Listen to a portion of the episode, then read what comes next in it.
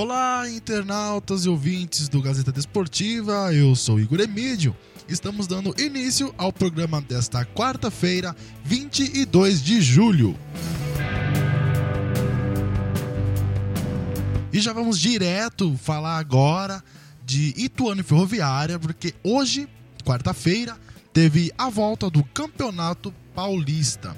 Então, falando sobre as duas equipes que se enfrentaram às quatro e meia da tarde, o jogo acabou agora há pouquinho e as duas equipes acabaram ficando no 0 a 0 No primeiro tempo, as duas equipes fizeram um jogo bem raçudo, com muita disputa física e de bola, mas com pouca criação de gol para ambas as equipes. Já no segundo tempo, Ituano e Ferroviária criaram muito mais.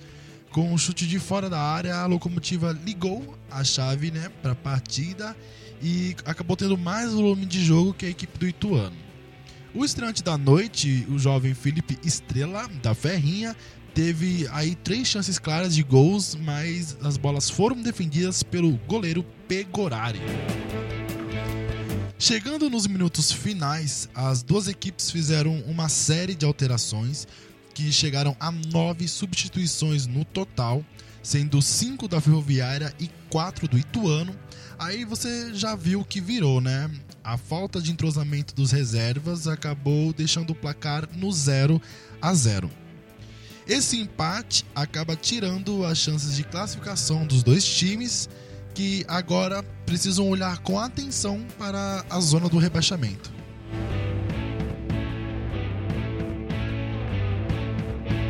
Ambas dependem dos resultados restantes da rodada para saber se estão livres ou se ainda correm risco de rebaixamento. O Ituano chegou a 11 pontos e é o último colocado do grupo C. A Ferrinha é a terceira colocada do grupo D com 12 pontos.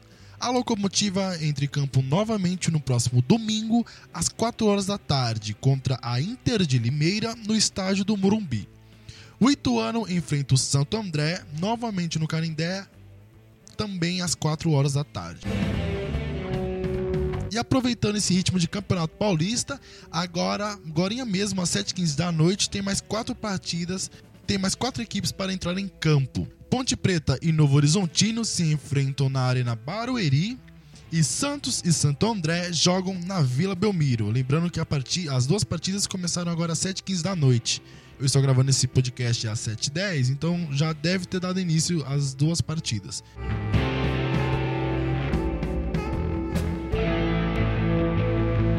E às 9h30 da noite tem o grande derby paulista. Corinthians e Palmeiras é, realizam mais um grande clássico na Arena Corinthians. São mais de 363 jogos disputados, com 127 vitórias para ambas as equipes e 109 empates, que mostram o, o extremo equilíbrio desse clássico paulista. Então, nesse ritmo, já estamos muito preparados. Eu estou preparadíssimo para ver esse grande embate entre as duas equipes, Corinthians e Palmeiras. E dando um pulinho bem rápido agora, fugindo um pouquinho do Campeonato Paulista, mas falando sobre a Copa do Nordeste. Ontem, na terça-feira, Fortaleza e América de Natal fizeram a primeira partida do retorno no campeonato. O Leão venceu o América por 3 a 1 de virada, com dois gols de Ayrton Paulistas e um gol de Ederson, que fez de pênalti, e, o Romarinho, que diminuiu para a equipe de Natal. Então, pessoal, por hoje é isso. Lembrando que você pode saber muito mais sobre o, o que acontece no esporte do estado de, o que acontece no esporte do estado de São Paulo, acessando gazetadesportiva.com e também seguindo a Gazeta Desportiva no Instagram, Twitter e Facebook.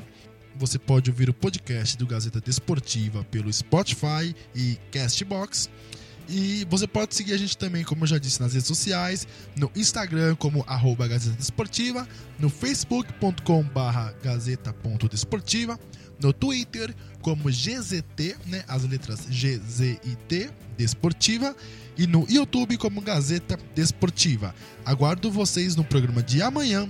Fiquem em casa, bebam bastante água e façam carinho nos animais. Eu sou Igor Emídio e este é o Gazeta Desportiva. Tchau, tchau.